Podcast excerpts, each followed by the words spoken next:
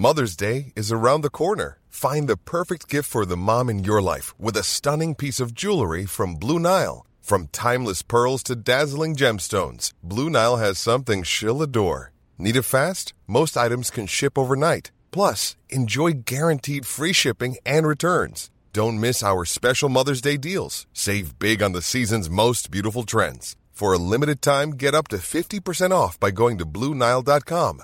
That's Bluenile.com. Hiring for your small business? If you're not looking for professionals on LinkedIn, you're looking in the wrong place. That's like looking for your car keys in a fish tank.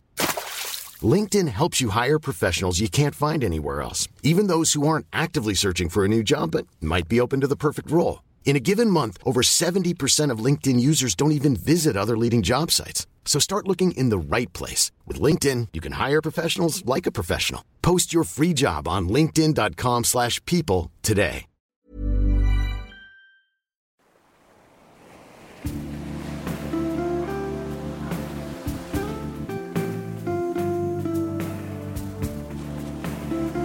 From Postcard from the Past and Wardour Studios, this is Podcast from the Past, the Postcard Podcast. This is a place where we go to the bookshelf and take a book at random and shake it and see what falls out as we consider picture postcards and explore what it is that causes us to keep hold of these precious cardboard rectangles. I'm Tom Jackson. I'm delighted to say that my guests today are novelist Ruth Thomas and cartoonist Jeremy Banks. Jeremy and Ruth, welcome to Podcast from the Past. Thank, Thank you. very much. Hello. Now, Ruth Thomas is a novelist and short story writer. Her latest novel, The Snow and the Works on the Northern Line, is a South London story of museums and archaeology and paleontology and making sense of and valuing the stuff that we dig up in our lives.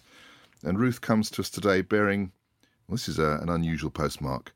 It looks to me like La Plata. C- can that be right? Yes, that's right. Yes, La Plata in Argentina. So why is that on you? Well, um, it's somewhere I went in my early 20s with my um, then boyfriend, now husband. Um, he was doing some research um, at the university in La Plata. Wow. Um, and I went to, um, well, I, I, I didn't really have much of an aim. I just sort of went Went along for the ride.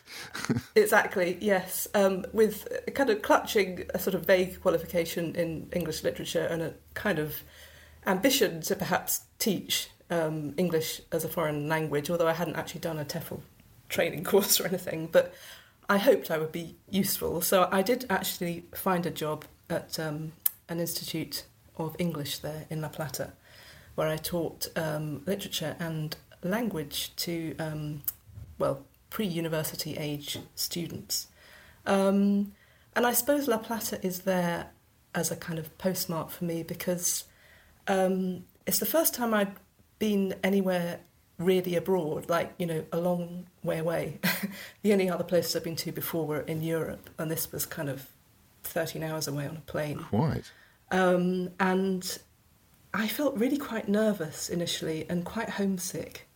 Um, I suppose because of my age, and I just hadn't experienced that kind of journey or, or distance from home before. Um, but the longer I spent there, the more I loved it, um, and it sort of defied quite a few expectations um, I'd had because we went not that long after um, the Falklands War, and Right. I, well, a few years after, but you know, it was still very fresh in the memory for people over there, and I wondered what kind of reception we'd receive. Um, I think the main one was utter bafflement um, about Thatcher, Right. and um, people asking me a lot of questions um, Yes. about who she was. But the main feeling I got from, from people there was sheer friendliness and curiosity, um, and there was a very Italian feel to the place. Right. Uh, very um, a lot of people who had gone to Argentina at the end of the 19th century, um, and you know, subsequent generations have been born there. But there was a really Italian quality to the place which I hadn't expected. So, lots of pasta and red wine and general ebullience. Um, Sounds pretty and I just loved it. Yeah, it was it was brilliant. So And you dived into that lifestyle. Yeah, very much. Yes, and we were living um, in a tower block. It was a, 13th floor apartment we were staying in, which was again quite a departure for me because I'd always lived fairly near the ground before. so it was um, so many things that were different and exciting. Um, and I'd love to go back there sometime. I've never been back, but it'd be great to.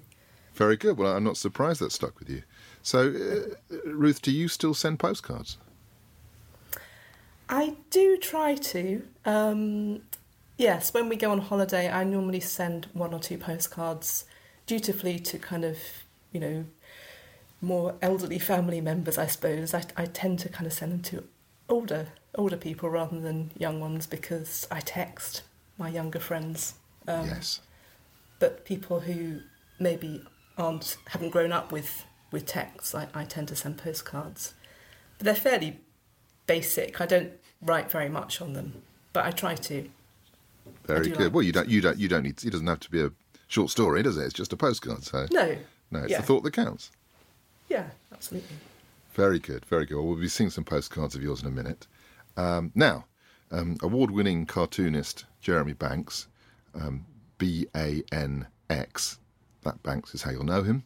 Um, he's been a freelance cartoonist since 1980, and you probably know his work from the FT best. Um, he's been their pocket cartoonist since 1989. That's a lot of news stories he's been reflecting and, and, and giving his his uh, different opinions on. Um, but you've seen his work in, in other newspapers and magazines um, internationally, I'm sure. And Jeremy, you come to us today with an FY1 postmark. What's that? That's Blackpool. Well, the reason for that is my, my father came from Blackpool. Oh. And so my some of my earliest memories are going up there. And um, he hated the place. I mean, he, he, he just wanted to get out. I mean, he um, right. which he did. We he ended up we via Liverpool. He sort of ran away to join the theatre, and oh, ended right. up um, in the end in London, uh, where he met my mother at the Sadler's Wells Theatre. Really? And because uh, she was a dancer, so he was a stagehand. Uh, no, sorry, um, a stage manager um, for the for, for operas and stuff. Uh, and then he became a builder after that. That's another story. Um, and so, uh, yes, so he'd kind of escaped from Blackpool, but there was family up in Blackpool. And so we used to go there quite often. And um, as I say, he hated it. So he used to he used to take me there to show me how awful it was, which was great because then I got a really good look at everything. Yeah, how dreadful! How dreadful yeah. these chips are. Yes, I must show you this. This is awful. oh, look at this. This is awful. And um, so I've always really loved it. And it, I, I think it always kind of had um, an impact on me. I think I was there quite recently. Um, it, it is one of those places where the, I think it must feel very different being an outsider, being a visitor, and being a resident, because it so much of it is is show for visitors, and and yeah. it, it's aimed at them. It's, it's, it's you know not that's not true of every town. I think someone like Blackpool because it's got a backstage and a front stage kind yeah. of thing going on. Well, it's very it's very much like a kind of a wild west town where you have the sort of all the buildings have the sort of that facade of looking like something. You know, like the saloon yeah. has this big kind of, sort of almost neoclassical kind of thing going on. When you look behind you, you realise oh, it's just a shed. You know, um, and Blackpool's very much like that. I mean, the the um, I mean, no one actually, not many people actually live in Blackpool as such. They sort of live in areas sort of just behind it, and because right. um, Blackpool's given over to, to Mammon, you know, to to to the, to, to the, the tourists. Um, mm and um, so I mean he lived a little bit up the way in um, Marton, um, and um, uh, uh, and that's what most people do. It's sort of the the the the, the, the, the, pleasure beach and all that. It's sort of like the, the margarine spread on on the bread. You know, it's only a thin layer, um, and um, so, um, but I, have always loved it. I, and, I, and I've, I've, never lived there or anything. I mean, my and, and the relatives, um, they'd all gone by the seventies. Uh, in fact, my father had as well. Uh, so I, I, didn't go there for years, but I do. I have been going back on and off, uh, and I was there quite recently. Well, a couple of weeks ago, in fact. I, I discovered family that I didn't know I had through my mother's side, and I didn't understand that they lived in Blackpool. So I kind of made a reconnection there. Oh, that's but quite it's nice. always had a kind of um, an effect on me. And so it's, it's very strange. If I go there, I kind of feel as if I'm part of it. Right. Uh, but I'm really not. You know, I've probably only been there about I don't know twenty times. I don't know right. over over a period of how many years, you know. Uh, but so some places can do that to you, I think. Yeah, kind yes, of yes. pull towards somewhere. Yeah. Very much so. Very, very much so. Yeah, yeah, yeah. It is. It is a very strange thing to to, to have that. Um, so I think know, you're, I, I, you're meant mm. to say that you feel like that about Venice. I think isn't that the idea? It's not meant to be Blackpool. You've got you got it quite wrong. Well, strangely enough, actually, strangely you should say that because I do actually feel that a little bit about Italy because my father ended up in Rome at the end of the war. He was a soldier during the war. He was he was quite a bit uh, uh, an older father when he had me, and um, uh, so most of my friends, their their fathers were children during the war. My father actually had been a soldier, and he'd ended up being demobbed in Rome and spent sort of six months, and he actually adored Rome. And in, and in fact, it was sort of the war got him out of Blackpool, or got him out of this country, mm-hmm. got him out of the provinces, and sort of um, that was a big influence on him. And I and I do and I do exactly have that in a strange kind of way. I have this sort of strange affinity, and I and I've lived. I've, well, I've never lived in Rome. I've spent even less time in Rome than I have in Blackpool. Uh, so uh, yeah, but I think these things are are very powerful. Yeah, very yeah, so. definitely. Mm-hmm. And Jeremy, when did you last send a postcard? Well, when you were talking to Ruth, I was trying to think. I know this is going to come to me. I mean, it's a long, long time. I, I haven't sent a, a postcard on holiday for, I mean, years and years and years because you know I, I would text or email or, or Instagram or, or there's all these different or WhatsApps and stuff. So um, uh, I, I tend I, ha, I, I I would I would uh, I, I, tend to do thank you notes for, for people on the backs of postcards of paintings. Yes. So that's mm. that's the kind of thing. That works. I, that counts. Yeah, I haven't done that for a while because I haven't actually had had been anywhere to thank anyone for. so we're living in a world without gratitude right now. Yes, yes, I, yeah. Um, so I quite like to do that. You know, have some sort of painting yeah. uh, uh, postcards of paintings from various art galleries. If I'm in a gallery, I'll, I'll, buy a few extra just to be able to. It gives you an excuse to, to, buy them, doesn't it? If you know you're going to use mm. them hmm. as thank you. So yeah, exactly, exactly. need to feel bad yes, I, I, do that as well. Actually, postcards mm. as, as thank you or greeting cards. Mm. Yeah. yeah. Yeah, or greet actually, or greetings cards. Even if I yeah. if I haven't got any proper greetings cards, they're, they're often nicer than uh, than greetings cards. Yeah, but I actually, sending hmm. birthday cards. Oh right, yeah, yeah, that can work. Mm. Yeah, but actually, sending a postcard on holiday I'd forgotten even, such a thing even existed until you until you mentioned it just now. Um, I, it's one of those things. I'm sorry to revive do, those those bad memories. well, it's a bit like using the landline. You know, when was the last time I phoned anybody on the landline? You know, yes. But, no, the landline is just designed so people ring you up and try and steal your money yeah. now, as far as I can. Yeah. Exactly. Exactly. Yeah. Yeah. Yeah. I, I did used to try and encourage my children when they were little to send postcards, and I know that they hated it. They hated me making them send a card to somebody. It was usually at the very end of the holiday, just kind of one line. and w- when was that, Ruth? How long ago was that that you did that um, last time? Well, well, they're sort of pretty much. I mean, my youngest is fifteen now, so I mean, mm. I wouldn't wouldn't dream of suggesting he sent a card now, but yeah, about a decade ago, I might have. Yeah, sure. Might have suggested yeah. it. Yes. Yeah. Very good. Well, look, before we see and hear the cards um, that Jeremy and Ruth have brought along, uh, I'll give you a quick card of mine. So this is um, a postcard from the past card, like I do on Twitter in my book. Um, so it's an old card, um, not not one that I've received or sent, just one I've plucked from obscurity, um, and a bit of the message from the back. So this is a, an amazing card, actually. It's uh, Lake Lugano. Um, it's it's it's a very dreamy image. I think it is a photograph, but it looks like a painting. I don't know if you can see that, um, Ruth and Jeremy. It's got a sort of deckle edge. Maybe it doesn't on the scan I've given you. We're, we're, we're dealing remotely on this show, so cards aren't in front of us. But um, yeah, it's the first card. It's got a sort of uh, uh, a colonnade, I suppose, of arcade mm. with mm. Um, almost sort of Moorish columns and, and, arches, and then across it a, mm. a, a, a, rock in a lake. And it's it's very dreamy. It looks like um, mm. Uh, it has a sort of dream atmosphere, a bit like a is he mm. called De Chirico, the painter like that or something. Mm. Anyway, some mm. kind of surrealist painter. It's from 1958, and um, I, I, rather like the detail on it. This was sent to Coventry, but obviously didn't get to the address in Coventry because it's been crossed out, and an address in Aberystwyth has been written on it. So I don't know if Mr. Hmm. and Mrs. Peach were in the process of moving house when this was sent to them. Um, but anyway, it, it, I think it caught up with them. Whether they tried to escape or not, the card arrived. And this is sent by someone called, I think, Neil. It's slightly hard handwriting to read. Um, and it says, Sorry to be such a poor correspondent, but you know the sort of life we lead. uh, that, that, that, that, I'll leave that hanging. I don't quite know what that means. Are enjoying a stay here, but there is some tension between those members who like the trippers' haunts and bric-a-brac bazaars, and those who like the unsophisticated villages reached by forest paths. So this wasn't a dilemma I was aware of on holiday, but, but apparently I mean, it must have been a coach party, perhaps. That's specific. Yeah, so but you, I get it. There's the people who want to see all the sort of tat, and the people who want to go off into the woods. I mean, I'm with the tat mm. really, but I, I don't know. But how, what, which side of the argument are you on?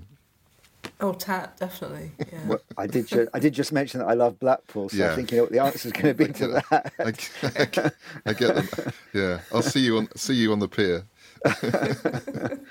um, I'll, do, I'll, do, another quick one. This is um, this is uh, the other end of the world. This is the lanes in Brighton, um, and it's an odd card. It's sort of two images set in a kind of rather funereal black frame. Um, the lanes in Brighton are, are lovely, old-fashioned little shopping. Mm. In this, they look like the most deadly, boring streets. They're very uncharming. Mm. Um, it's not no, they're not great photographs, and there's sort of two sort of slightly oikish-looking lads in the foreground. They might be a bit threatening. It's not. This doesn't sell it to me. Having the two images next to each other seems to magnify the dullness somehow, doesn't it? It's like a stereogram that doesn't work. yes. You know? yes. Stereograph. Stereo, like, yeah. It looks like it's 3D but, but going nowhere. Yeah. Um, and it's a a little cafe, Clouds Cafe. They got their sign in anyway. Anyway, this one was sent in 1989, so it's a lot later. Um, and it was sent to Miss Mrs. Hughes in, in Sittingbourne in Kent.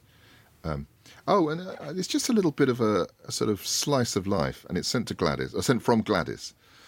And Gladys says, having a nice time, no rain, been out most day, went to a Hungarian circus on Wednesday night.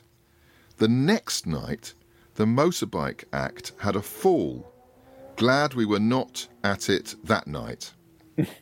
Uh, we're going over to Auntie for a day on Tuesday, on Thursday. It's a must. So um, I, I, looked it up on, on Google, and I couldn't see a Hungarian circus that was in uh, in in Brighton on this date. But um, anyway, she she she was pleased that she missed the uh, the fall off the motorbike. But I'm not sure. Isn't a bit of a, a, a sort of isn't that a, sort of an urban myth that you hear about when circuses? Oh, you should have been here last night. Something awful happened, or. Well, I was going to say, how did she know that there'd been the accident if she wasn't there? I mean, were people gossiping about this? Or, maybe or, she read the Argus the next day and saw it there. Yeah. Some kind of yeah, maybe it's a big, maybe it's a horrible accident. Yeah, I mean, I, I, big I imagine it was quite.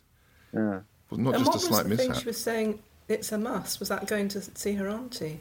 Yeah, I think that's a yeah. slightly sarcastic uh, sort of. It, she, to be honest, the spelling and the the grammar is very poor on this, and I've I've tried to smooth it, so it's a little bit hard to know what's going on there. But I think she's saying it's a must. Um, mm.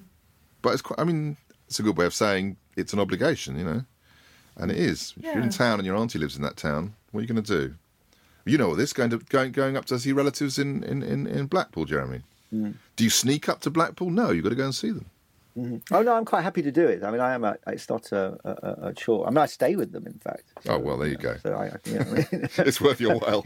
yeah, there's no sneaking involved. Very good. Well, I should remind you at home. Um, images of all the cards we're discussing today are on the blog postcardfromthepast.co.uk, so you can see the images. You can see that we're not making it up, and you can make your own minds up about the um, the grim pictures of the lanes in Brighton. Now. Um, Ruth and Jeremy have done their homework. They've dug out some cards for us to discuss today. Um, Ruth, let's let's start with you. Now, I think the first card we're going to look at is it looks like a domestic interior. What, what, what's this card? It is, yes, it is a domestic interior, um, and it's actually from the Geffrye Museum um, ah. in Shoreditch in London. As, as, was, it's changed its name, hasn't it? Yes, it's now called the Museum of the Home. Um, I think it changed its name fairly recently, as far as I know. Mm.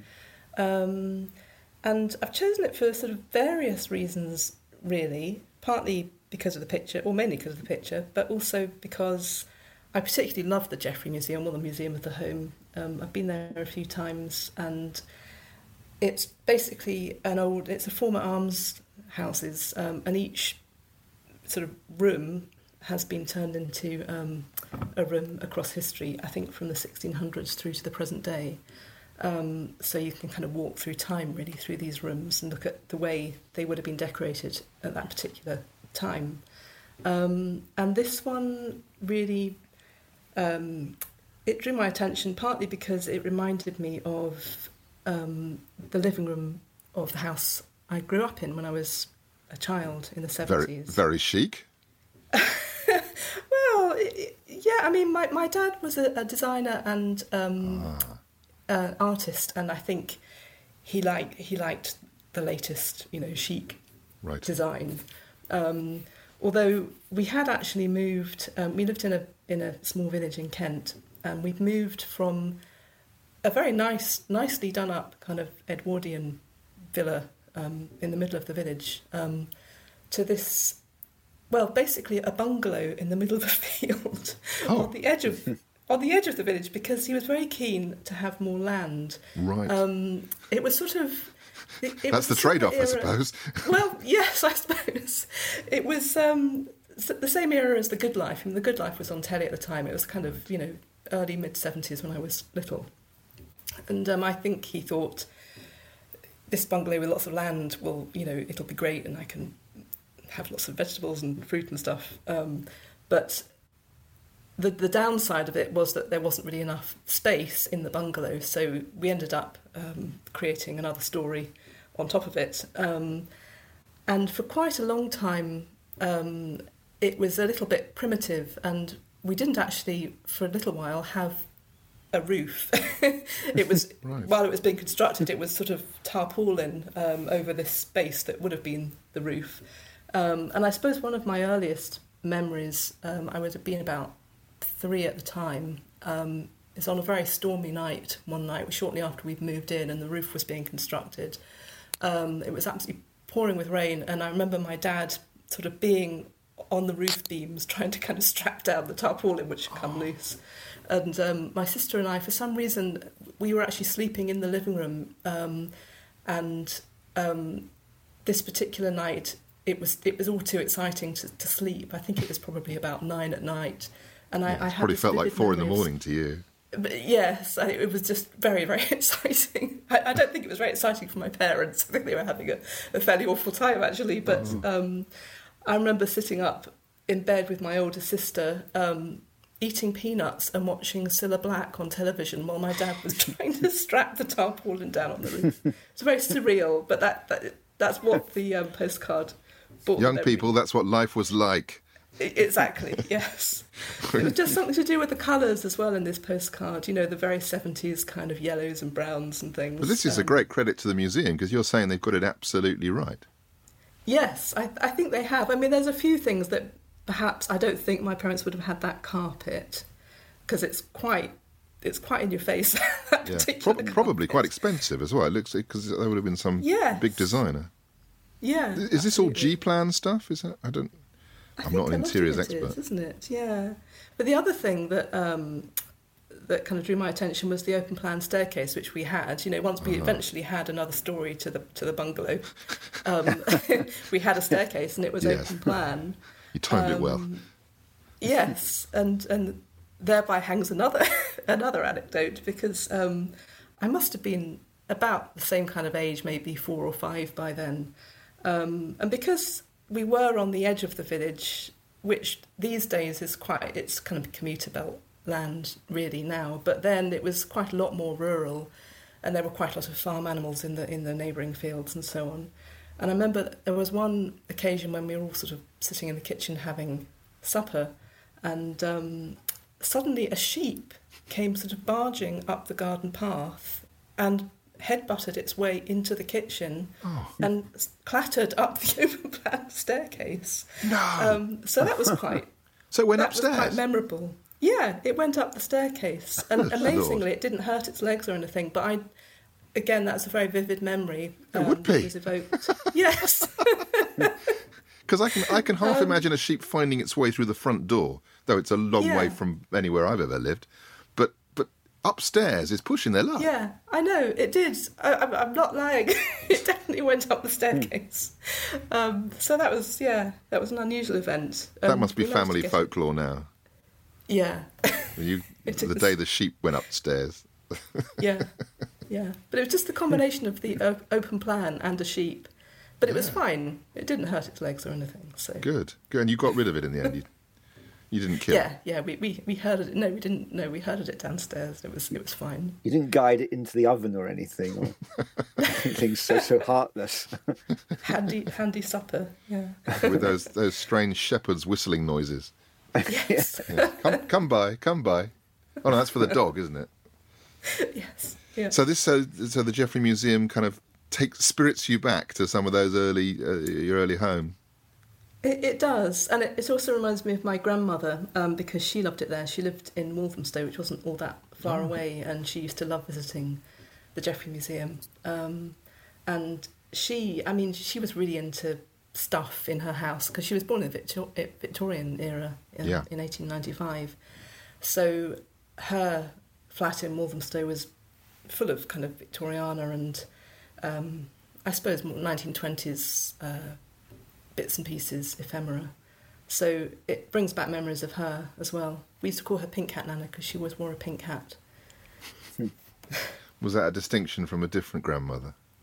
Yes, yes, the other one was Grandpa's Nana because, well, the grandpa was still still around. Oh, I see. was So that distinguished. how we distinguished the nanas. It would have been quite sensible just to give her a different coloured hat. It would have been, but so the other one didn't really wear a hat. but That's Pink it- Hat that's Nana always immaterial. wore a pink hat. Yeah, Right, well, yes, you, you don't have you don't have any choice of this when you're a child. It just happens, doesn't it? It just happens. yeah, Your family is just Yeah. sort of shaped around you. yeah. Very good, very good. Oh, well, thank you for taking us to the Geffrye Museum. And That's um, right. You know, I've, ne- I've I've been there for an event, but I've never been there to look at the exhibits. And I think I need to do that. It's it's brilliant actually. It's a lovely museum. We we tried to go there a little bit before the pandemic happened actually, but unfortunately it was well not unfortunately, but it was being refurbished, so we couldn't get Yeah. in. But we sat in the garden outside, which was lovely. I think they've got all kinds of Um, building works going on, and uh, I think it's supposed to be really improving and you know getting even better. So um, Yeah, I think need to it's keep an eye on it, it all looks very happening now. So I'm definitely going to go there again when I can. excellent. Now, Jeremy, um, let's move on to you. What's the f- first card on your doormat? Uh, mine is a postcard of Lydd Airport, Ah, and um, where the uh, Bristol super freighters, as pictured, would uh, load up with cars and take uh, holidaymakers over the channel. Uh, this is a fantastic card. It's it's a great picture. I mean, I just have such fond memories of this. I mean, I was quite young. So you Uh, did this? Yes, yes, yes. That's the, this. I would have bought this postcard in the um, uh, um, the departure lounge uh, Right. as such, um, which you which you can probably see in the fourth picture somewhere on the horizon. The fourth Yes. quarter is a bit disappointing. Uh, It- they're, not- they're not obvious. Cause I should explain to the listener. It's a it's a multi-view card with well, the bottom left is probably the best, isn't it? Because there's a little car going in. yeah, that's that's that's that's the, the, the money shot. Yeah, Because definitely. top right is the same image really with some people, Yeah, and then top left is just two planes on the well, just sitting there, and on the right was just a curve of the runway and a few huts really. yeah. I think it, it, the, the first three show the process by which you would load the cars into the plane. I mean, the plane's nose opened up, and they, they you, you had a ramp that, that they and, and then someone would drive the car into it. Um, really, they should have had a picture of the of, of the plane actually taking off, but I think they just. I, I, I, maybe they're just so thrilled with their airport they wanted you to have a picture of it. I mean, I, I, I think yeah, that- those little buildings. I mean, it's not that brilliantly printed. Um, the photograph's not brilliantly done. Um, those buildings sort of on the horizon must be uh, the, the admin buildings and, and, and that sort of thing. You, and you've got some totally unrelated aircraft over to one side. Um, I don't know what they're doing there. Um, but yes, I, I, have very vivid memories of this because being I, have been about trying to remember. I mean, I don't know, around six. From we, we did a couple of times. Uh, we may have done it at times where I'm, uh, before I can even remember. But um, and where were you flying to? Uh, to Le Touquet. Yep. To then go to France. Um, so this would be in the early '60s. Yes. Um, so well, early to mid '60s. So I, I, I, I, I must have been about six, between six and eight, maybe eight being the last time. I'm not sure of that. Um, uh, um, so yeah, you would load up, and then you you take you about 15 minutes to fly over, and then you'd do the whole reverse procedure. Um, and, and, someone would drive. You never drove the car in yourself. You you would. Uh, oh right. No, no, no. The, you didn't the, stay in the car. It wasn't like oh, the no, no, no, tunnel. no, no, no, no. Sorry, you, you. If you look, you can see there's some windows at the back uh, in the fuselage, and people would climb in at the back. There'll be um, like a little um, sort of mobile stair unit. Thing. Yes. You'd, it was very old-fashioned plane. It's sort of old-fashioned then. I mean, You can see its its propellers and everything. You know, it was um, it was all sort of silver metal and pocked marked with little rivets, you know, that, that clung everything together. It, it, looked like a wartime thing that had been adapted. I'm not sure it wasn't. Um, mm. um, so um, no, it, it, was absolutely magical, you know, because I, I, so I, was, you know, I love Thunderbirds and all that kind of thing. So it was the nearest thing you were going to get to, to, to real life, um, to, to, the real life thing. Um, so it was, you know, absolutely magical uh, memories of doing that. Well, I was um, I was I was amused when when when I learnt that you were going to talk about this card, and it's, it's I, I, do like the, the, love the deckle edge on this card. I do as well because um, yeah. when I was about I think probably about five years old as well, we went we went from Lydd Airport to Touquet.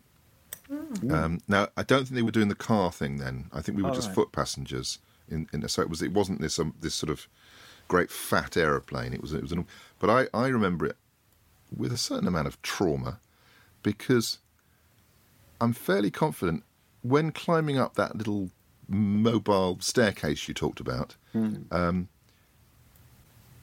my sandal fell off. Yeah. And I'm pretty sure when we arrived at Le Touquet, I was in trouble because I only had one shoe. Oh, right. So, and I don't think we hmm. ever found it again. So, so one uh, shoe at Lydd and one at Le Touquet. Exactly. and that's no good. and what year was that? You do need them in uh, pairs. Oh, that would probably be about 1969 70. Right. I'm not sure when they discontinued this service, but. Um, well, I, yeah. I, went to Lydd probably about 10 years ago um, on a family holiday with the Interesting. Um, and it's still going? Yeah. Or it was then? I don't know about the airport. I don't think so.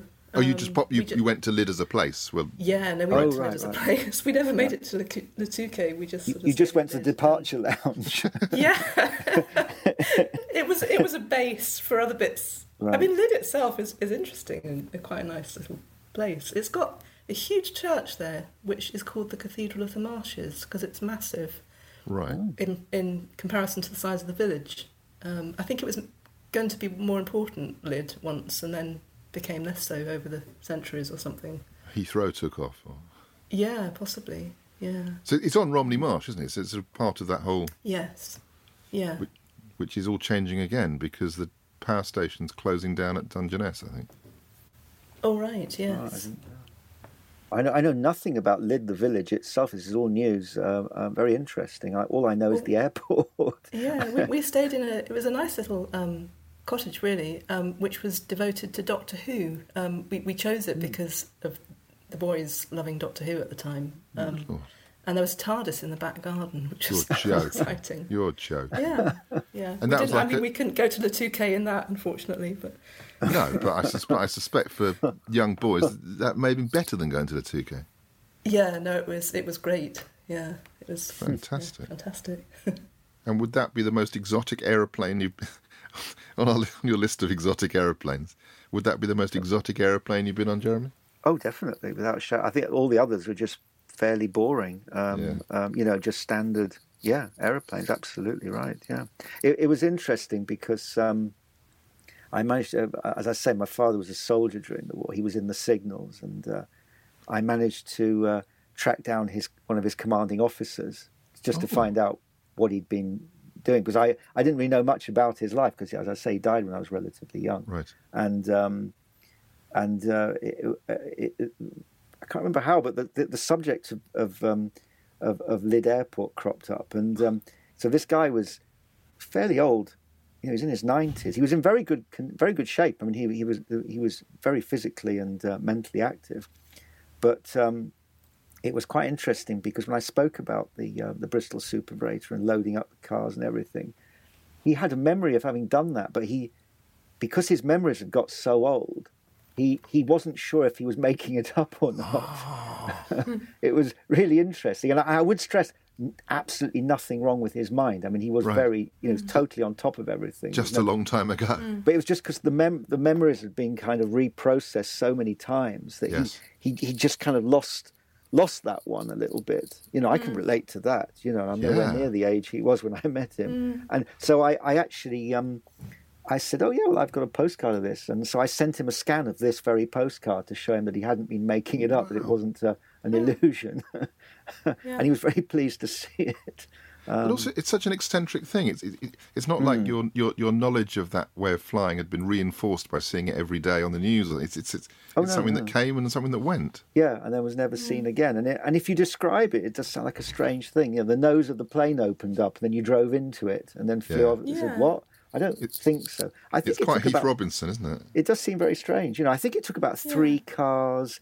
So you know, say a family of four in each one. So I don't know, be about twelve there, there probably capacity for about I don't know, 20 people at the back maximum. It probably mm. didn't. There may have been some people who didn't use their cars to get over. I don't know. It was at the time. It seemed like a very, you know, the, the seats were not. It, the interior was not plush. You know, it no. was not. Um, uh, it, it was it was like a you know it was like a military sort of operation. You know, yes, uh, which made it all the better for me. You know. Yeah. It reminds me of um, these bubble cars that were in um, La Plata actually a lot, um, sort of front opening little cars which oh. were very ah. round. Yeah. yeah. Um, I think there was some connection with Messerschmitts actually. I think they well, might have. There was a Messerschmitt. Well, there, there, there was the ones that opened up at the front. I think they were Italian. They, they sort of opened right. up like like washing machines, didn't yeah, they? Yeah, yeah, tiny, right. low, very yeah. low to the ground. Yeah, and yeah. then and then, but you had another one which sort of looked like a fighter plane that had its wings and well, most of its body removed and its wings, and that was a yeah. Messerschmitt. That was a yeah, yeah. Yes. Someone at school still, had one of those. They were still all over the place in in La Plata in the early nineties. Really? Oh, really? That's quite late yeah. for those. Yeah, because yeah. I remember I remember seeing those like in the sixties and seventies. But uh, mm. yeah, wow. Yeah. How funny. How funny. Well, very good. Thank you for taking us to. Um, we should correctly say Ferryfield Airport, Lydd. Apparently so. Yes, I've always referred to as Lydd Airport. Quite. Yeah. No, no, Ferryfield. Sorry, yeah. Apologies. I think Ferryfield is the is the, uh, that's quaint, isn't it? That's like the dog yeah. breeder's name. That's the official name. yeah. Very good. Well, I'll do, I'll do another quick card of mine. I can't um, I can't say it's going to take you to uh, the, the, the, the, depth of memory that uh, Lydd did. This is this is a card of um, Ibiza, and it's Ibiza in. Uh, can't see the date. It's all, I think maybe 1980. Mm, don't know. Don't know. Um, it just it, it, it, I, I, bits of it amused me, so I just thought I'd uh, let you see. It's a beach view. Um, people lying on the beach with not many clothes on. Looks a nice day. Lots of big hotels in the background. Typical beach holiday says, I'm glad you had better weather in Torquay than ours in Cornwall last week. This is um, David and Joan talking to someone in uh, Wiltshire. However, we are more than making up for that now. We're enjoying reading, swimming, and sunbathing in regular doses. Tomorrow we go out for the day on a beach party with organised games, etc. Tonight we're going to have an anniversary meal together, a pizza of some kind.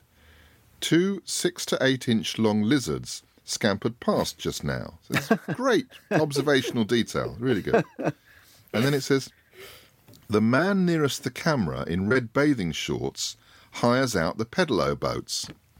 And on the front of the card, in the bottom right, in the foreground really, is this chap looking at the photographer, and, and he's a big lad. I mean, he looks a little bit like um, Gerard Depardieu.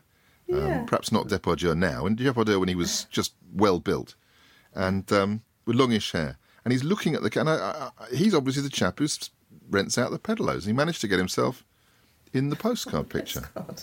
So um, I'm always intrigued to find cards where you can identify someone on the front because Yeah. they're almost by definition anonymous.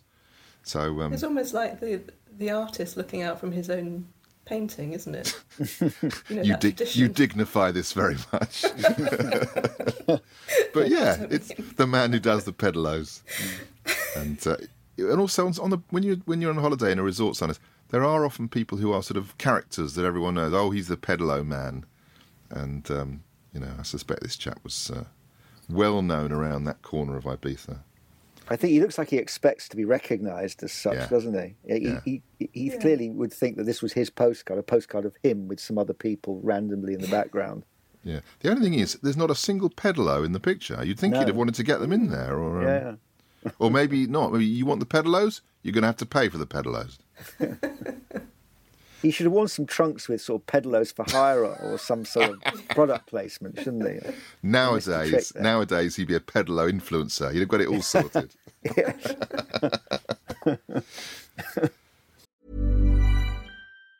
If you thought the only way to get a more defined jawline with natural looking results was through surgery, think again. Juvederm Volux XC is a non surgical injectable gel filler that improves moderate to severe loss of jawline definition and can help you achieve natural looking results with little downtime. Even better, this improved definition lasts up to one year with optimal treatment. No maintenance required. Improve jawline definition for a smooth, sculpted look with Juvederm Volux XC. For important safety information and to find a licensed specialist, visit juvederm.com. That's J U V E D E R M.com. Not for people with severe allergic reactions, allergies to lidocaine, or the proteins used in Juvederm. Common side effects include injection site redness, swelling, pain, tenderness, firmness, lumps, bumps, bruising, discoloration, or itching. There's a risk of unintentional injection into a blood vessel, which can cause vision abnormalities, blindness, stroke, temporary scabs, or scarring. Talk to a licensed specialist to find out if it's right for you.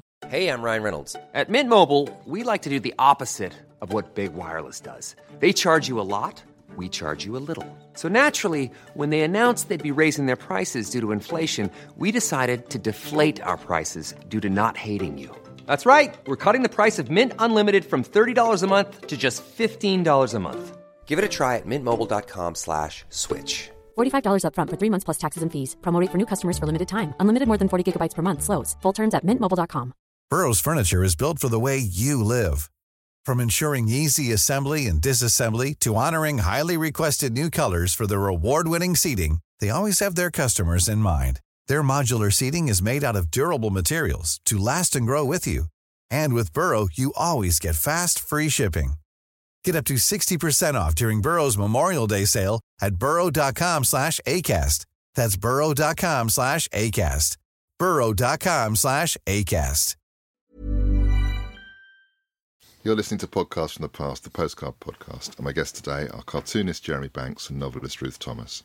Now, here's a surprise: we've received a postcard, and um, this postcard is from uh, Susan Last of Powys, and uh, it's a lovely postcard of, of some chapel, chapels, chapels, chapels in, in, in Brittany.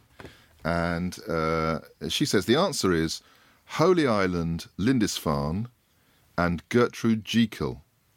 Well, sorry, Susan, that's the wrong answer. Right, uh, let's get on with the uh, the postcards now. Ruth, what's the second card you've got for us today? Well, this is a card um, that I actually sent when I was um, very small. Ah, Um, I'll describe the card a little bit. It's Please. Um, a very kind of sylvan, leafy, fieldy scene of two small horses, ponies, I think. Um, and it's in Galloway. Um, on the back of the card, it says it's it's Galloway. Um, so it's a kind of a very a very attractive field with a sort of stately home thing in the background. Yeah, it's sort of a Um, Scottish-looking place at the back, isn't it? You just about see. Yes. And on the back of the card, it's got a very lyrical description of where it Ah. is. I'll, I'll read it out. It says, Ponies, pools, pool and leaves. A delightful autumn picture of morning's heavy shadows and the early frost sparkling on the grass, taken near Galloway. Um, which I thought was rather lovely and Yes. quite unusually poetic, actually. So that's the Um, printed. That's the printed description. Yes, yes, it's on the back of the card. Um, They've let themselves uh, run away with it. It's great. yes, I know it was all very, all very lyrical and poetic. Was that, was that when I J. read Arthur that, Dixon thought- writing? Or? Yeah, I don't know. It's it's anonymous. Right. Um, but it made me think. I think people did do that a little bit, didn't they? Publishers of postcards, maybe in at that time. Sometimes, Sometimes you would get these funny little. I mean, you, you'd know better than me because you, you look at postcards more. But Too much. That, that does sound very poetic. I mean, I'm not. I'm certainly no expert. Yeah. I, I, I'd be. That's quite a surprising um, uh, combination of words to, to, to see as, It is, as a description. Yeah. You know. Yeah. It, it always makes And me laugh when they they when they say you- um, when they when they when they say on the front sometimes picturesque Devon or Yes, picturesque, exactly. and you think, well, I'll be the judge of that. Yeah. exactly. I mean, here they say a delightful autumn picture. You think, well, yes, it is rather delightful, but Yeah, but you know, you know, yeah, yeah. it's in Um, the eye of the printer, evidently. Yes, yes. But anyway, I, I sort of am more down to earth in what I subsequently write. Um, I worked out because I wrote this on the 2nd of September 1973 when I would have recently turned six. Oh, Um, and I'm going to alter names just to. I think I think you should. I think you should. Yes, yes. Um, so I, I sent this to. Um, well, he was my best friend, and I suppose I suppose there was a sort of childhood romance, very early childhood romance going on. We were very very fond of each other, and I'm going to call him Ben. Um, and I wrote to Ben, "We are in Scotland now, and I hope you are not bored without me." Love Ruth XXXF. Lot four Oh. kisses. Um, yes. Lovely. Um, yes, and in fact, Ben's sister um, discovered this when she was having a clear out um, recently, and she um, she scanned it and emailed it to me because she she said this just made me smile, you know, because um, I I seemed so direct and so sure that he would be very bored without me being in Kent with him and, and that I was in Galloway and poor thing, you must be terribly bored without me being there. Um, and it just sort of made me think how people alter over the years, you know, from being very, very confident when you're six to being perhaps a little bit less confident in relationships when you get older. Um, It so that would be an odd thing to write as an adult, wouldn't it? It would be, in fact, It it, would be certainly incredibly rude. Yes. It certainly would, yes. It would, Or a it would be kind of- sarcastic. it would only, could only it be would sarcastic. well, femme fatale, I suppose, if nothing else. Um, It, it's charming from a six-year-old, isn't it? Yes. It is. yes. It is. It's charming. But but yeah, you're, anyone if you were an adult, it'd be a very weird thing to receive. It would be a bit worrying, definitely. Yes, Yes. yes. Do you Um, remember writing it? No, I don't remember writing it, but I do. I do remember, you know, being, you know, having this lovely friendship for a few years before we realised that we were completely persona non grata and we didn't want to spend Oh, any time with each other at all. You know, by the by the time you're about eight or nine, you just kind of go your separate ways, don't you? Um, well, that's what we did anyway. Um, but um, we just used to. Well, I suppose we shared an interest in in sort of being a little bit naughty. We used to Oh. both want to run away um, together. We we hatched this kind of grand plan to run away, and we had these. We I think, as far as I remember, we literally tied our belongings in scarves over, over sticks and set off up the road because that's what we thought you did when you when you ran away. You know, we were probably about five at the time, and um, were you know very swiftly discovered by our mothers about five minutes up the road. Um, Which must have so been a relief. that- Uh, I think it probably was quite a relief to them. Yes, And to you, Um, I'd have thought, really? Or were you prepared for the big? Were you you prepared to go to La Plata? Well, yes, I must have a bit of a bit of a sense of adventure, I suppose. But I, I don't think I knew of La Plata's existence at that point. um, but yeah, no, we we had some fun, um, and I suppose it's sort of a little bit like um, you know, an unlikely relationship between, you know, characters in novels like, you know, or, or books like Winnie the Pooh and Piglet or Moomin Troll and Sniff. You know, we were quite unlikely pair, really, but we just sort of hit it off. Um, so that's what the, the, postcard brought back, you know, that, that friendship. And also um, the importance of Scotland, actually, in my life later on, um, because I came up to Scotland when I was um, 18 to study and never really left, apart from, right. you know, going to Argentina and a few other places here and there. Um, so obviously, my early experiences of going up to Scotland with my family as a child um, probably were in there somewhere in my decision to, to stay here, really, and to live here. I think it's funny when these cards, things come back to you. I mean, often they come back to you in sort of inevitable, sad circumstances, really, um, mm. know, when, a, when relatives die. But mm. um, there is this sense that your your message, your thoughts, your personality at that time has been sort of um, caught in amber, and it's been mm. handed back to you. And it's not always a you know it can be a slightly uh, um, awkward thing to look at. Oh, what did I write there, or what did I what what silly joke was I making then, or yeah. I suppose yeah, you're so young and innocent. You can't you can't feel bad about how you were when you were six. No, no. But it, it is funny to kind of confront something that you wrote such a long time ago when you were a very, very different person, although I suppose, um, you know, a version of yourself, obviously. Um, but yeah, and also I suppose having children of, of my own now, kind of knowing what a six year old, how they behave um, from the point of view of an adult, it, it's quite interesting to see yourself in that in that way too. I think. Um, and of course, yeah. the thing about a postcard, it's still there. Yeah. You know, there's, there's yeah. a permanence to that thing. No, no, not that they all survive, but um, if if circumstances are right, they survive. You, have got to sort of dip them in a bucket of water or set fire to them. Other than that, or, or lose yeah. them. Yeah. No, it does an odd thing with time, doesn't it? Because it's they're, they're still very kind of they feel very current, don't they? Whatever the message is that's written there, it's like you know reading a book. It feels very direct that kind of message. Yes, I mean, I've always, I, I, one of my very few observations on these things really is, is, that even from the beginning, when postcards came in, they one reason they were rather sort of frowned upon by polite society is they were far closer to conversation than proper writing, and I think that's mm. why they often, even old ones, I mean, much older than the one you've shown us today, that the messages leap out at you a bit because they're more like someone chatting to you than mm. yeah. when you you open a book and read a diary or something or an autobiography or something that's far more formally written. Um, yeah, they're very they can they can be. I mean, even from the turn of the 20th century, they can it can sound like someone's chatting on the bus next to you. It can sound that immediate, mm. which is which yeah. is lovely. I find that fascinating.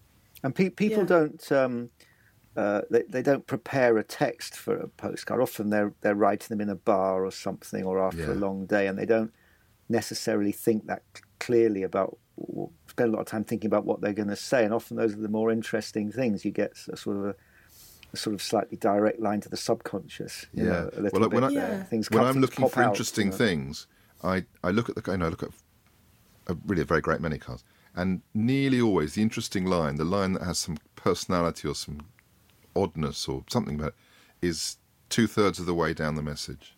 Mm. Because they've mm. done the, we went here, we arrived mm. safely and then they've unlocked something, and the interesting mm. bit comes out, the personal bit. Yeah. So, yeah. I don't know why that is, yeah. but it's just the way it seems to work. Yeah.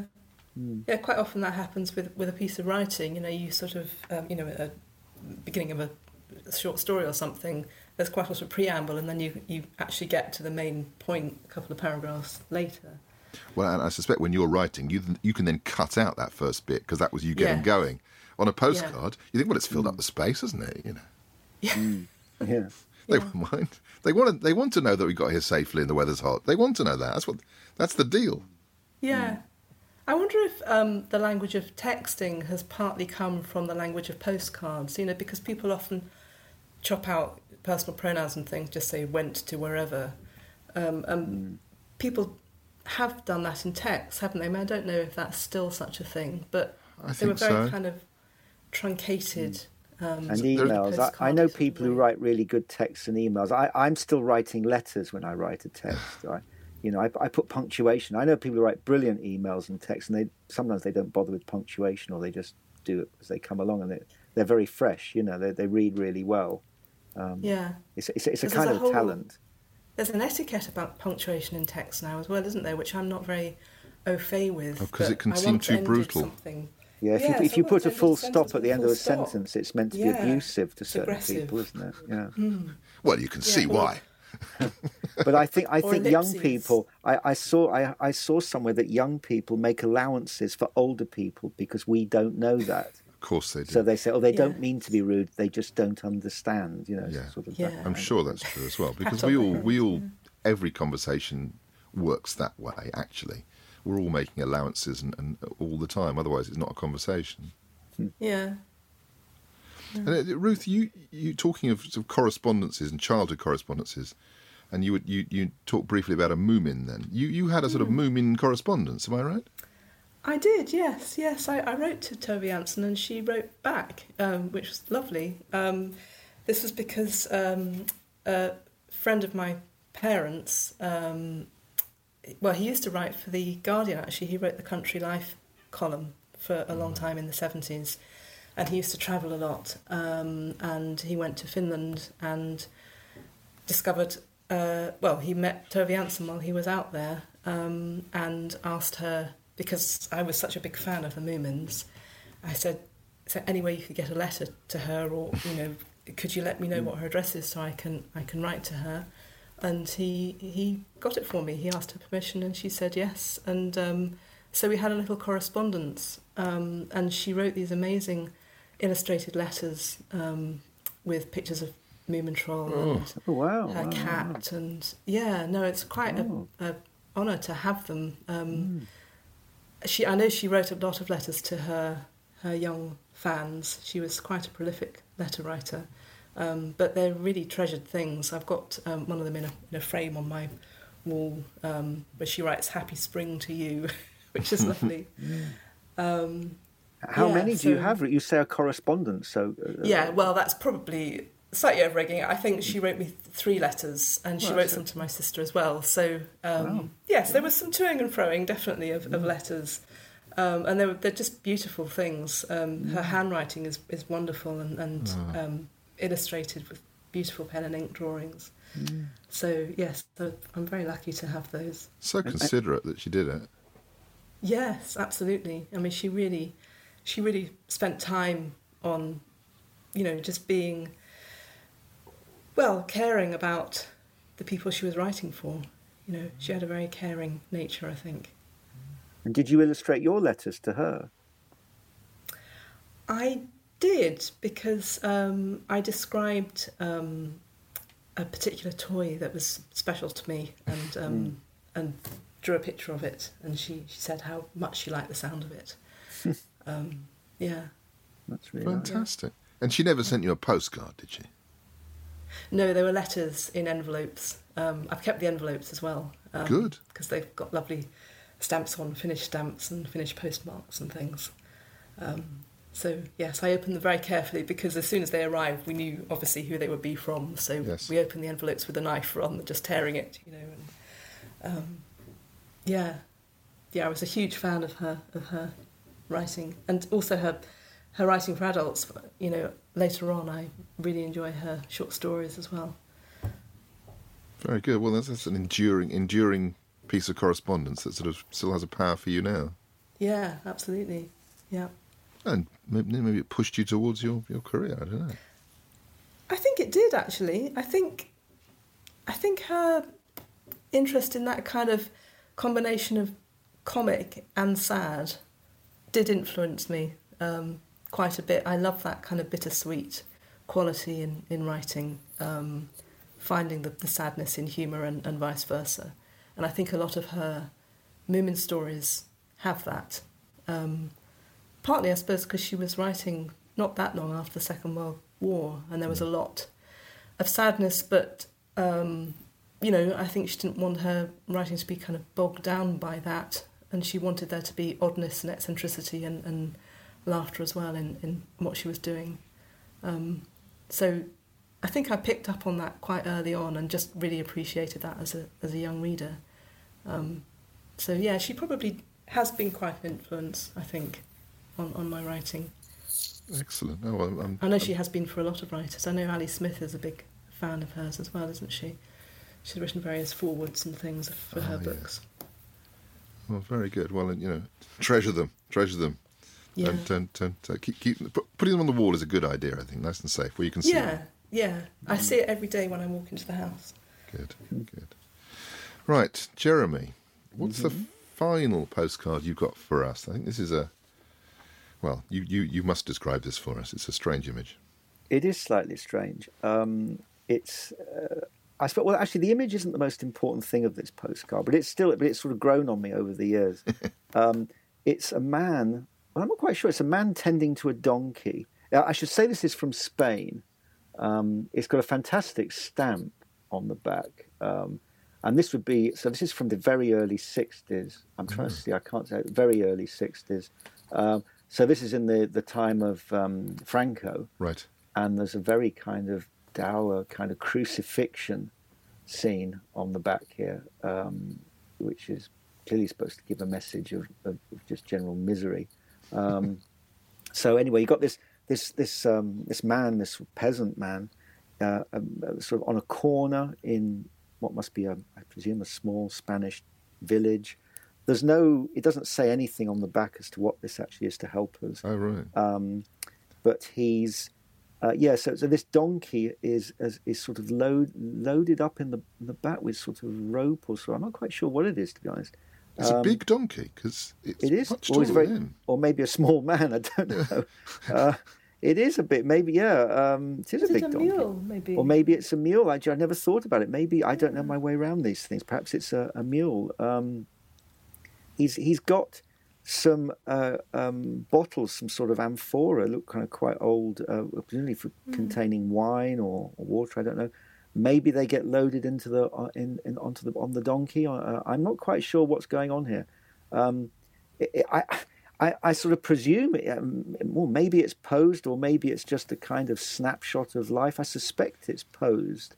Um, Well, donkey the, uh, sensibly is in the shade, yes, yes, or, or yes. half in the shade actually. Yes. Um, it's, it's a strange process. So this is from my grandmother. Um, she used to go on holiday a lot until she spent all her money. Um, and this is a holiday in Spain. Easily done. Yes, so she she did splash out on, on on fancy holidays. She went on cruises and stuff, and that all had to stop when the money ran out. Um, and um, uh, so the background to, to this one, this this one is that I was I was working on um, writing some stories, and I and I wanted to incorporate my grandmother, well, make them about my grandmother, just sort of have her be the lead character, and um, I and I do collect postcards. I mean, I've always collected postcards. If I got books full of them, and I've got a lot of old family postcards. And I thought, well, if I, I'll go through the old postcards because I knew she sent a lot of postcards, and uh, and there are all sorts of families. And I thought, well, that would give me her voice because I, you know, she died a long, long time ago. Yes, yes. Um, so this would be about ten years, fifteen years ago. I was doing this. I can't remember now. Um, and so I went through her postcards. I, I, I sort of filed them up, those from her to my mum, and those, uh, and and I- most of her postcards are just like really boring. She just had um, she had quite a quite a, a difficult relationship with my mother.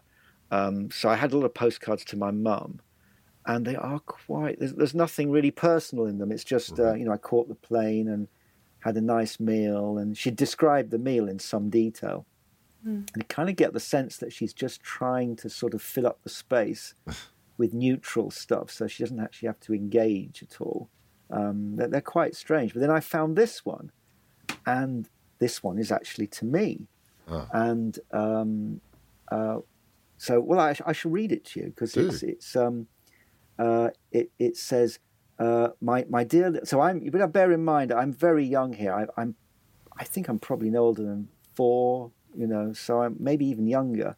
Um, so she writes, uh, "My dear little JB, that's me, Jeremy Banks. Uh, you, you, the writing's not very good. You see Ddam. Ddam was the name I gave her. Uh, everyone called her Ddam. She, she didn't want to be called Granny or Grandmother or anything like that. She was quite vain and didn't like to be reminded that she was old enough to, to, to have a grandchild. So she kind of, I think Deedam was my attempt to say grandmother in some strange way. So she, she, she, she, she clutched onto that. And so that's what she became. So uh, she says, You see, Deedam hasn't forgotten you, darling. Um, I came, uh, I, I came on a big comet plane. So that's quite cool, a comet. Uh, that dates it as well. Yeah. Uh, I came on a big comet plane today and had a lovely lunch. So she has to mention lunch, yeah. Uh, a lovely lunch on the plane.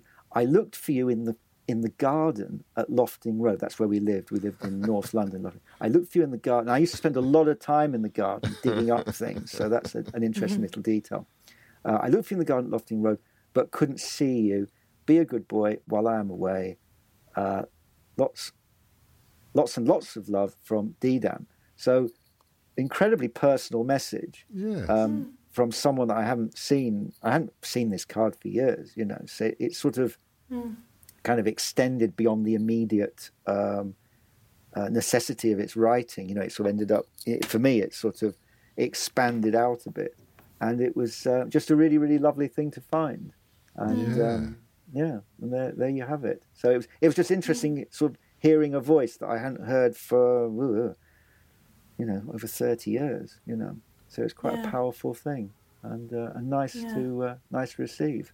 And that thing of looking out the plane window to Yeah, to try and spot somewhere you know. yeah, It's always very difficult, and we always do it.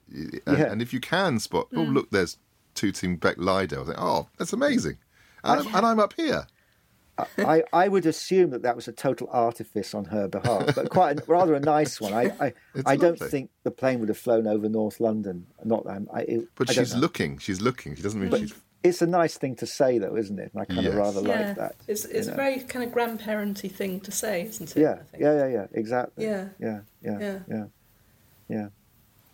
I was thinking about w- w- these postcards. They're, they're very brief, and the image sort of connects or disconnects from the picture. I was in that case that the image has no connection at all to the words. Really none. Yeah. Mm. Apart from the fact she's going to Spain, but she doesn't mention that in the postcard. She assumes I wouldn't know what Spain was. But, But I'm glad she wrote what she wrote because she could have said, "Here's a lovely donkey. There are lots of them Quite. here," and Quite. that's that's a- nothing really for you. Yeah, and it's a very personal message, which is quite unlike most of her mes- uh, most of her, as I say, most of her, um, her, her, her messages on the back of postcards were rather functional. This is this sort of jumps out of the page at you, oh, if, if that's the right word. And um, yeah, this is a uh, so this is one of my treasures. This this is something I actually keep in my desk drawer. And uh, Do you? yeah, yeah, yeah.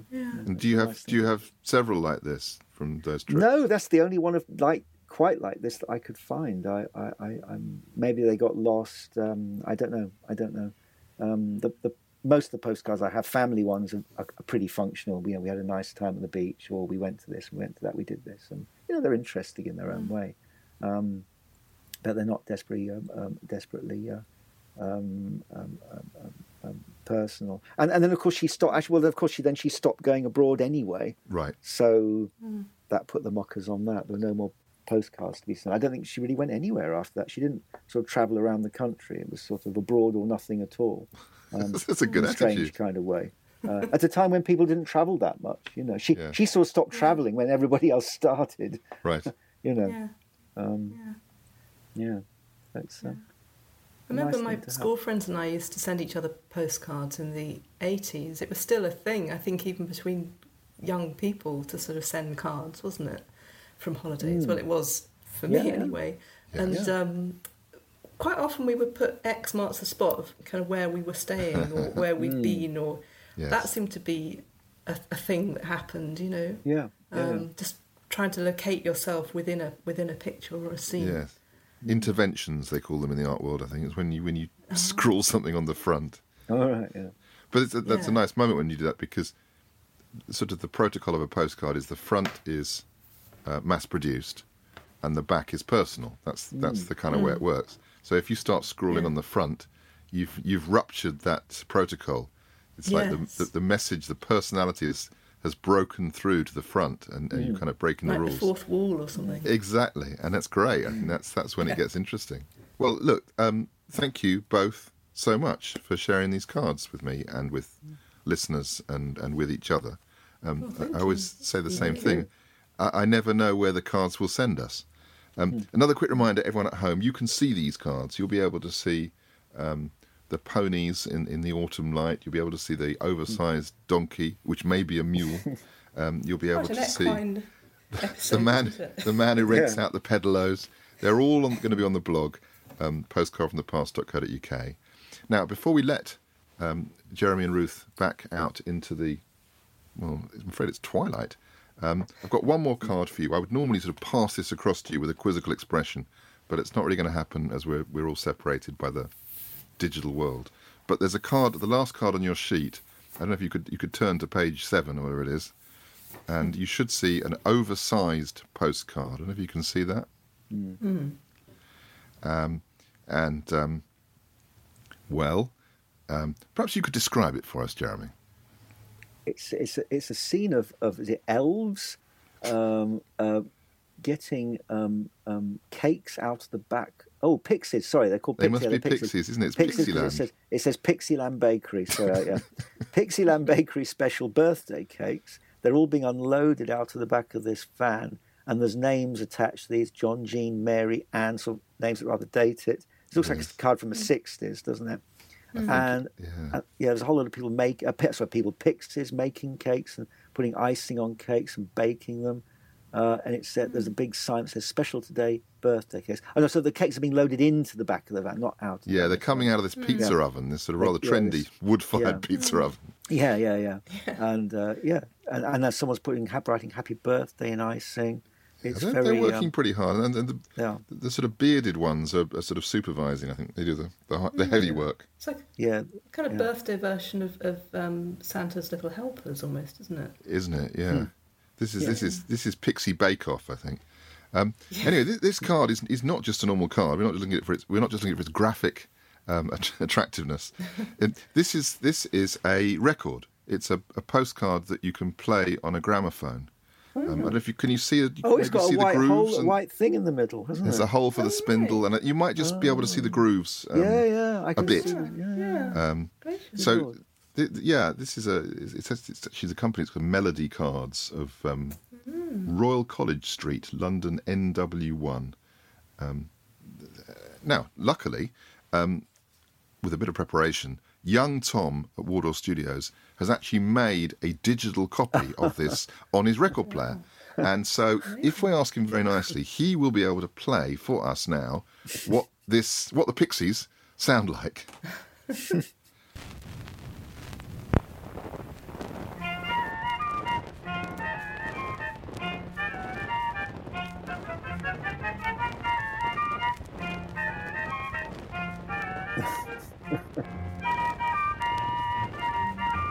Not bad. Oh, they don't sing.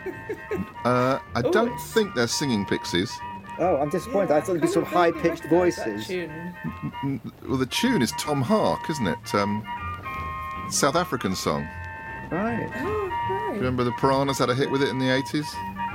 I must say, it's not what I was expecting to Yeah, hear. it, No. it Well, slightly rings a bell. Yeah. the, the, the, the, the, the music seems to bear no relation to the picture. No, it's much better than I was expecting, to be honest. Yes. You, would, you'd I think it would be like a children's record. Yeah, like sort of yeah. Pinky and Perky type kind Yes, of thing yes. or something. Yeah. yeah. But it's not bad sound quality for a piece of cardboard. And it is cardboard. It's cardboard with just the normal sort of thin laminate on it. Uh-huh. But it's a piece of cardboard, yeah. Yeah. It would have been played on an ordinary record player. It's a regular record player, yes. yeah. The only thing is that you've got to keep it a bit carefully to stop it getting scratched. Yeah. Yeah. Um, that this one, this one's not been sent through the post. This one, 78? 45. Yeah. Well, as the weird pixie hipster bakers continue to rotate at exactly 45 RPM, that's it for this time on Podcast from the Past. I'd very much like to thank my first class guests for sharing the postcards from their pasts. Um, Ruth Thomas and Jeremy Banks, thank you both. Thank you. Thank you. And thank you for listening. Bye for now.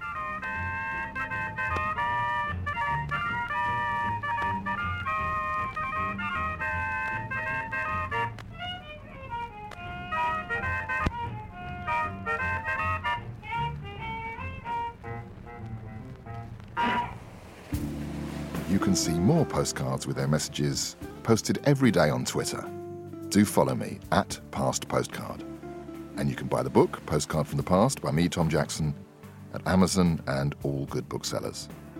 And if you're looking for podcast production, check out wardourstudios.co.uk.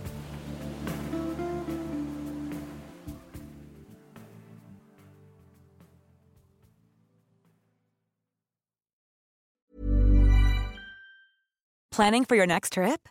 Elevate your travel style with Quince. Quince has all the jet setting essentials you'll want for your next getaway, like European linen, premium luggage options, buttery soft Italian leather bags, and so much more. And is all priced at 50 to 80% less than similar brands.